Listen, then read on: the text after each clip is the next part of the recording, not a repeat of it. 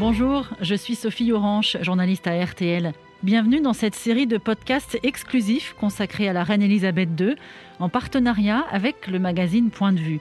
Et je suis ravie d'accueillir Adélaïde de Clermont-Tonnerre. Bonjour. Bonjour. Tu es la directrice de la rédaction de Point de vue.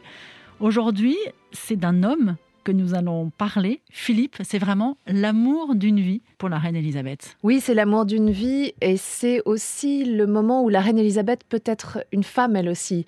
On la voit souveraine, on la voit finalement n'exprimant jamais ses émotions et c'est avec lui qu'elle peut être charnelle, qu'elle peut être vivante, qu'elle peut être libre et qu'elle peut être amoureuse. Il s'adorait tellement que même les médias leur ont donné des petits sobriquets, des petits surnoms, c'est charmant. Oui, c'était assez charmant parce qu'on les surnommait Brenda et Case ou Darby et Joan. C'était presque des marionnettes du Muppet Show. Et en fait, c'est vrai que ça donne sur la fin de la vie de Philippe l'image d'un couple un peu tranquille, vieillissant. Mais ça a été aussi une grande histoire d'amour. Ça a été vraiment un coup de foudre et une histoire de passion. Et en plus, ce qui est incroyable dans cette histoire, c'est qu'Elisabeth est tombée amoureuse de Philippe alors qu'elle n'avait que 13 ans, c'est quand même très jeune, 13 ans. C'est très jeune, elle a 13 ans, lui il en a 18, il est tout jeune également. Et en fait, ça se fait lors d'une visite avec ses parents et sa sœur à la base navale de Dartmouth. On est en 1939 et les princesses, en fait, pendant toutes les cérémonies officielles, sont confiées à ce jeune cadet qui n'est autre que Philippe. Et dès le premier regard, Elisabeth est très impressionnée. C'est déjà un très beau jeune homme, il est très grand, il fait plus d'1m90, des yeux bleu acier, une chevelure blonde, un profil grec.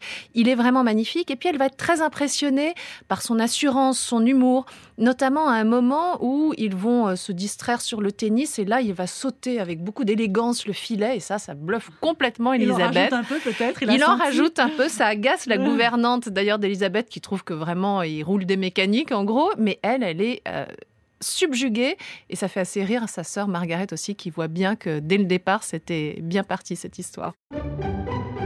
Est-ce que c'était prémédité cette rencontre ou pas du tout ? C'était absolument pas prémédité, même au contraire parce que Philippe c'était pas le candidat idéal pour Elisabeth. Alors, c'est pas du tout un inconnu. Il est d'une famille princière grecque.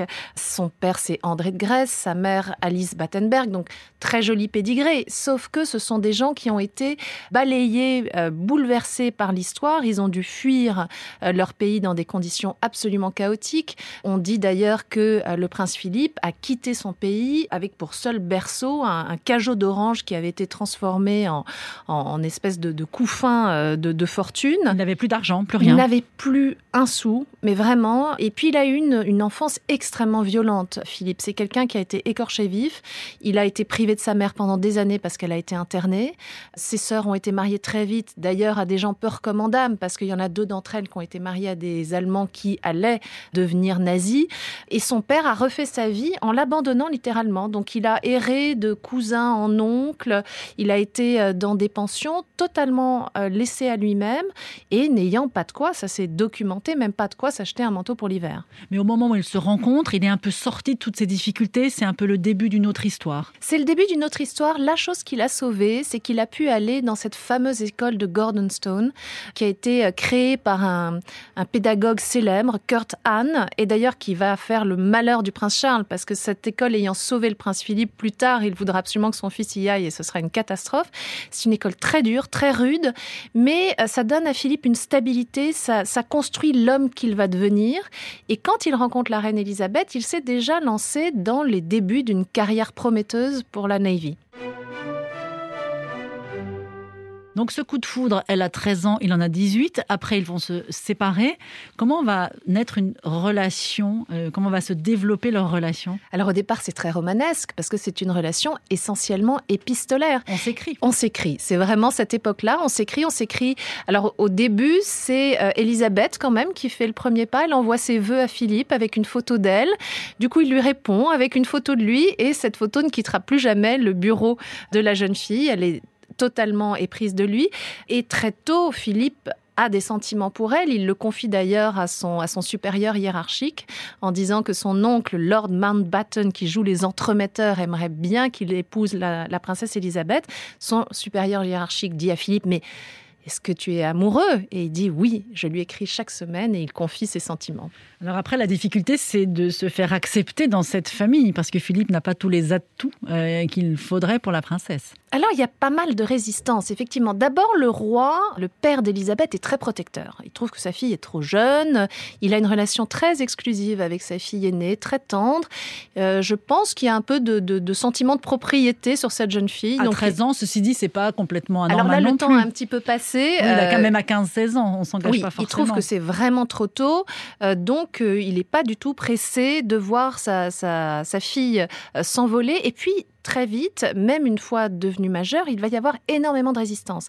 Là, de la résistance plus institutionnelle, ce que Philippe appelait les hommes en noir, tous ces fonctionnaires de la cour qui intriguent et qui résistent, parce qu'on fait un portrait de lui, notamment le secrétaire du roi, Georges VI, fait de lui un portrait très négatif, en disant qu'il est rustaud, qu'il n'a pas de manières, qu'il est mal élevé et qu'il sera probablement infidèle, ce qui est pas très bien vu, mais assez énergique comme opposition. Sauf que Georges VI finit par céder quand même. Georges VI finit par céder d'abord parce que, pour la première fois, la douce Élisabeth, qui est très soucieuse de faire les choses correctement, qui est très bonne élève, va taper du poing sur la table. C'est lui et personne d'autre. Elle veut Philippe et personne d'autre. Et elle va avoir une alliée dans cette affaire qui est sa mère, parce que sa mère, d'instinct finalement, comprend assez vite que ce jeune homme est vraiment fait pour sa fille. Ils vont finir par se fiancer, évidemment, comme on le faisait à l'époque, et évidemment se marier. Un mariage à une date importante, on sort juste de la guerre. Oui, et c'est vraiment, ce mariage, ça apporte un vent d'espoir, un vent de renouveau pour tout un peuple qui n'a connu depuis des années que l'épreuve. Et il y a d'ailleurs des choses assez touchantes, c'est-à-dire que Élisabeth va obtenir exceptionnellement 100 coupons pour pouvoir faire sa robe, mais plein de gens vont lui en envoyer pour participer finalement à ce mariage à leur manière. C'est Normand Nathanel qui va faire la robe. C'est une robe d'ailleurs qui elle-même symbolise le renouveau. Elle est inspirée du printemps de Botticelli, rebrodée de 10 000 perles. Et il y a vraiment une fraîcheur de ce jeune couple, de cette jeune princesse, qui va susciter un engouement extrêmement important. En même temps, c'est un mariage, toute proportion gardée, relativement modeste. C'est encore un moment de difficulté. Le menu sera très simple, très rapide. Il n'y a pas de fioritures, même si les mariés vont être très gâtés. On dit qu'ils ont reçu plus de 2500 cadeaux. Et une petite anecdote que je trouve jolie, c'est même Gandhi qui leur avait offert un métier à tisser. Je ne sais pas s'il a été utilisé. Comment ont-ils fait ? Comment se passent les débuts de leur vie de couple ? À ce moment-là, on le rappelle, elle n'est pas reine du tout, hein, Elisabeth. À ce moment-là, elle n'est pas reine. C'est vraiment le moment béni pour eux. C'est le moment où ils ont encore une relative liberté. Bien sûr, ils ont des fonctions officielles. Mais elle a quelques années, pas longtemps, pour vivre vraiment une vie d'épouse. Et c'est quelque chose qui attirait beaucoup Élisabeth. Elle a toujours dit qu'elle aimait, au fond, la vie simple, les choses ordinaires presque. Elle a reconnu qu'un de ses passe-temps préférés, c'est de faire la vaisselle. Pour ce qui est, nous, une corvée, pour elle, c'est très distrayant de faire la vaisselle. Donc, elle a ce moment de grâce où Philippe, lui, au fond, vit sa carrière, est très reconnu, et vraiment celui qui mène le couple. C'est quelqu'un qui a beaucoup d'autorité, qui est ce que les Anglais appellent un alpha male. C'est un homme assez dominant et elle est ravie d'être cette épouse d'officier. Il passe des moments magiques à Malte, où il est en affectation, où elle organise des cocktails, ils vont faire des pique-niques. C'est très doux. Ça ne va pas durer, malheureusement.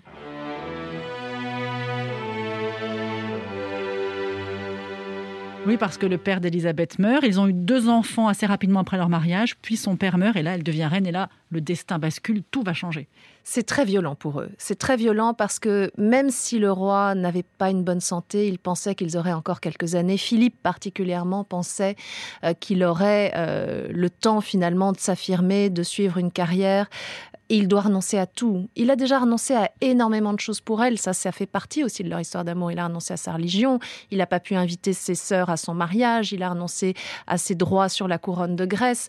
Il a tout laissé pour elle. Et là, il doit en plus laisser la seule chose qu'il s'était construite, à savoir sa mission militaire. À partir de maintenant, il marchera 3 pas derrière elle. À partir de maintenant, il devra complètement se plier à cette nouvelle vie. Et pour elle aussi, c'est difficile. D'abord parce qu'elle perd son père, qui était vraiment quelqu'un de fond. fondateur pour elle et qu'elle est toute jeune à devoir s'imposer dans ce nouveau monde. Un couple avec des hauts et des bas, des disputes connues, véritables ou pas, l'histoire ne le saura peut-être jamais, mais comme tous les couples, même quand on est reine et prince consort, on se dispute, on se fâche. Eh bien, honnêtement, c'est même documenté. Donc là, on sait qu'il y a eu des hauts et des bas. D'abord parce que c'est une relation véritable, très charnelle. Donc moi, ce que je trouve amusant, on les voit très compassés comme ça dans les cérémonies, mais c'était une vraie passion. C'est-à-dire qu'on a des témoignages de Philippe courant derrière Elizabeth en lui pinçant la taille et d'autres parties de son anatomie parce que, bon, ben voilà, ils sont un vrai couple. On a aussi un témoignage que je trouve très amusant, c'est un ami de Philippe qui lui dit « Oh, mais la reine a un teint de porcelaine, c'est tellement le teint des Anglaises. » Et Philippe, un peu goguenard, qui dit « Oui, elle a cette peau merveilleuse partout. » Donc c'était un vrai couple et un couple qui avait des disputes. Il y a la célèbre anecdote d'une équipe de tournage australienne qui attend de pouvoir rencontrer la reine. Et là, tout d'un coup, la porte s'ouvre. On voit Philippe qui part en courant, suivi d'une raquette de tennis, suivi d'une paire de chaussures. La reine qui sort, qui lui hurle dessus, qui l'attrape par le col pour le ramener dans la chambre. Ça fait quand même un peu désordre. Tout ça est filmé. Mais l'équipe australienne a été très gentille. Ils ont rendu la cassette et la reine s'est excusée en disant « Mais oui, comme dans tous les couples, il nous arrive d'avoir ce genre d'épisode. » Ça la rend plus humaine, ça les rend plus humains finalement aussi. Oui, et surtout ça montre que c'était pas un mariage arrangé, que c'était pas du chiquet. C'était vraiment une relation extrêmement forte et pas toujours facile comme dans tous les couples. Et ce qui est charmant aussi, c'est les surnoms qu'il lui donnait. Elle est reine quand même. Elle est reine, c'est vrai que le prince Philippe était certainement le seul à pouvoir l'appeler ma petite saucisse, cabbage, à savoir mon chou, et toutes sortes de tendresses de cet ordre-là. Et puis, elle ne prenait pas de pincettes avec lui. C'est qu'il était quand même connu qu'il avait un fort caractère, qu'il pouvait être bourru, relativement désagréable, et elle pouvait très énergiquement le renvoyer dans ses buts quand il fallait. Et il y a une chose aussi qui était importante dans leur couple, c'est l'humour. D'abord, le prince Philippe faisait littéralement hurler de rire Elisabeth, et pas qu'elle d'ailleurs, parce qu'il était vraiment sans filtre, c'était quelqu'un d'absolument pas politiquement correct, donc ça a créé pas mal de remous, mais ça a beaucoup fait rire la reine, et elle aussi lui faisait des farces. Quand il est parti pendant des mois, ça a été un moment un peu de traversée du désert pour lui, il est parti sur le Britannia, mener des missions à l'étranger, parce qu'en gros il étouffait à Buckingham et qu'il n'en pouvait plus, donc elle lui a confié ça.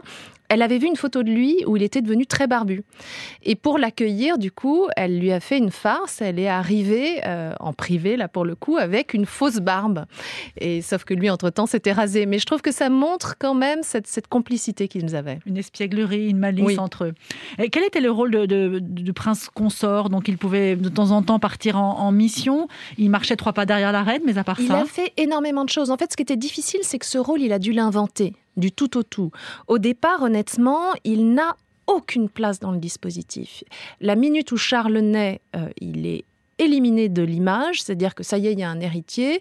Lui qui n'avait comme unique rôle que d'être un géniteur, en fait, c'est ça qu'on attendait de lui, n'a plus de mission. Donc il va devoir s'inventer sa mission et il y a des choses assez jolies. Le premier rôle qu'il s'est assigné, c'est de se dire... Mon premier job, mon second job, mon troisième job, c'est de toujours être là pour la reine et de ne jamais la décevoir. Ça, il l'a confié et il l'a fait. Et puis, il est devenu parrain de centaines d'associations. Il a été le tout premier président du WWF. Il a été absolument pionnier dans la défense de l'environnement. Il a créé les fameux prix du Duc d'Edimbourg qui ont permis à littéralement des centaines de milliers de jeunes de réaliser un défi en Angleterre, dans le monde et de donc trouver leur voix. Il a fait un travail discret mais extraordinaire pour son pays. Et finalement, les hommes en noir de Buckingham se sont trompés. Ça a été non seulement un prince consort parfait, mais une très belle histoire d'amour. Oui, et ça a été une histoire d'amour qui dure, ce qui nous fait tous rêver. C'est-à-dire, quels que soient les hauts et les bas, il a toujours été là pour elle. Et il y a des moments très touchants, si vous regardez les funérailles du prince Philippe. Sur son cercueil, au milieu des fleurs, il y a une toute petite carte écrite de la main de la reine. Et elle met juste « Your loving Lilibet ». Elle ne met pas la souveraine en avant. C'était lui qui l'appelait Lilibet. C'était ce surnom très tendre qu'elle avait depuis l'enfance. Et elle lui a rendu des hommages magnifiques en disant notamment pour le 50e anniversaire de leur mariage, il était encore en vie, c'est en 1997. Il est rougissant, un peu bougon quand elle dit ça, mais elle dit « Ce n'est pas quelqu'un qui affectionne particulièrement les compliments, mais je dois dire qu'il a été tout simplement ma force et mon soutien tout au long de ces années. » Magnifique déclaration d'amour qui signifie que sans lui, la reine n'aurait pas été ce qu'elle a été et n'aurait pas vécu son règne de cette façon-là. Elle n'aurait jamais pu tenir les crises qu'ils ont traversées sans lui. Et on le voyait d'ailleurs dans la fameuse gestuelle qui dit tellement d'un couple. Quand la reine se sentait mal, quand la reine n'en pouvait plus, d'un geste, il pouvait l'apaiser. Et ça, on l'a souvent vu et ça dit beaucoup de leur relation. Merci beaucoup, Adélaïde, de nous avoir parlé de ce grand amour de la vie d'Élisabeth II. Merci d'avoir écouté ce podcast en partenariat avec le magazine Point de vue. Si vous avez aimé, n'hésitez pas à nous laisser un commentaire, à en parler autour de vous. Retrouvez tous les épisodes sur l'application RTL, rtl.fr et sur toutes les plateformes partenaires. À très bientôt.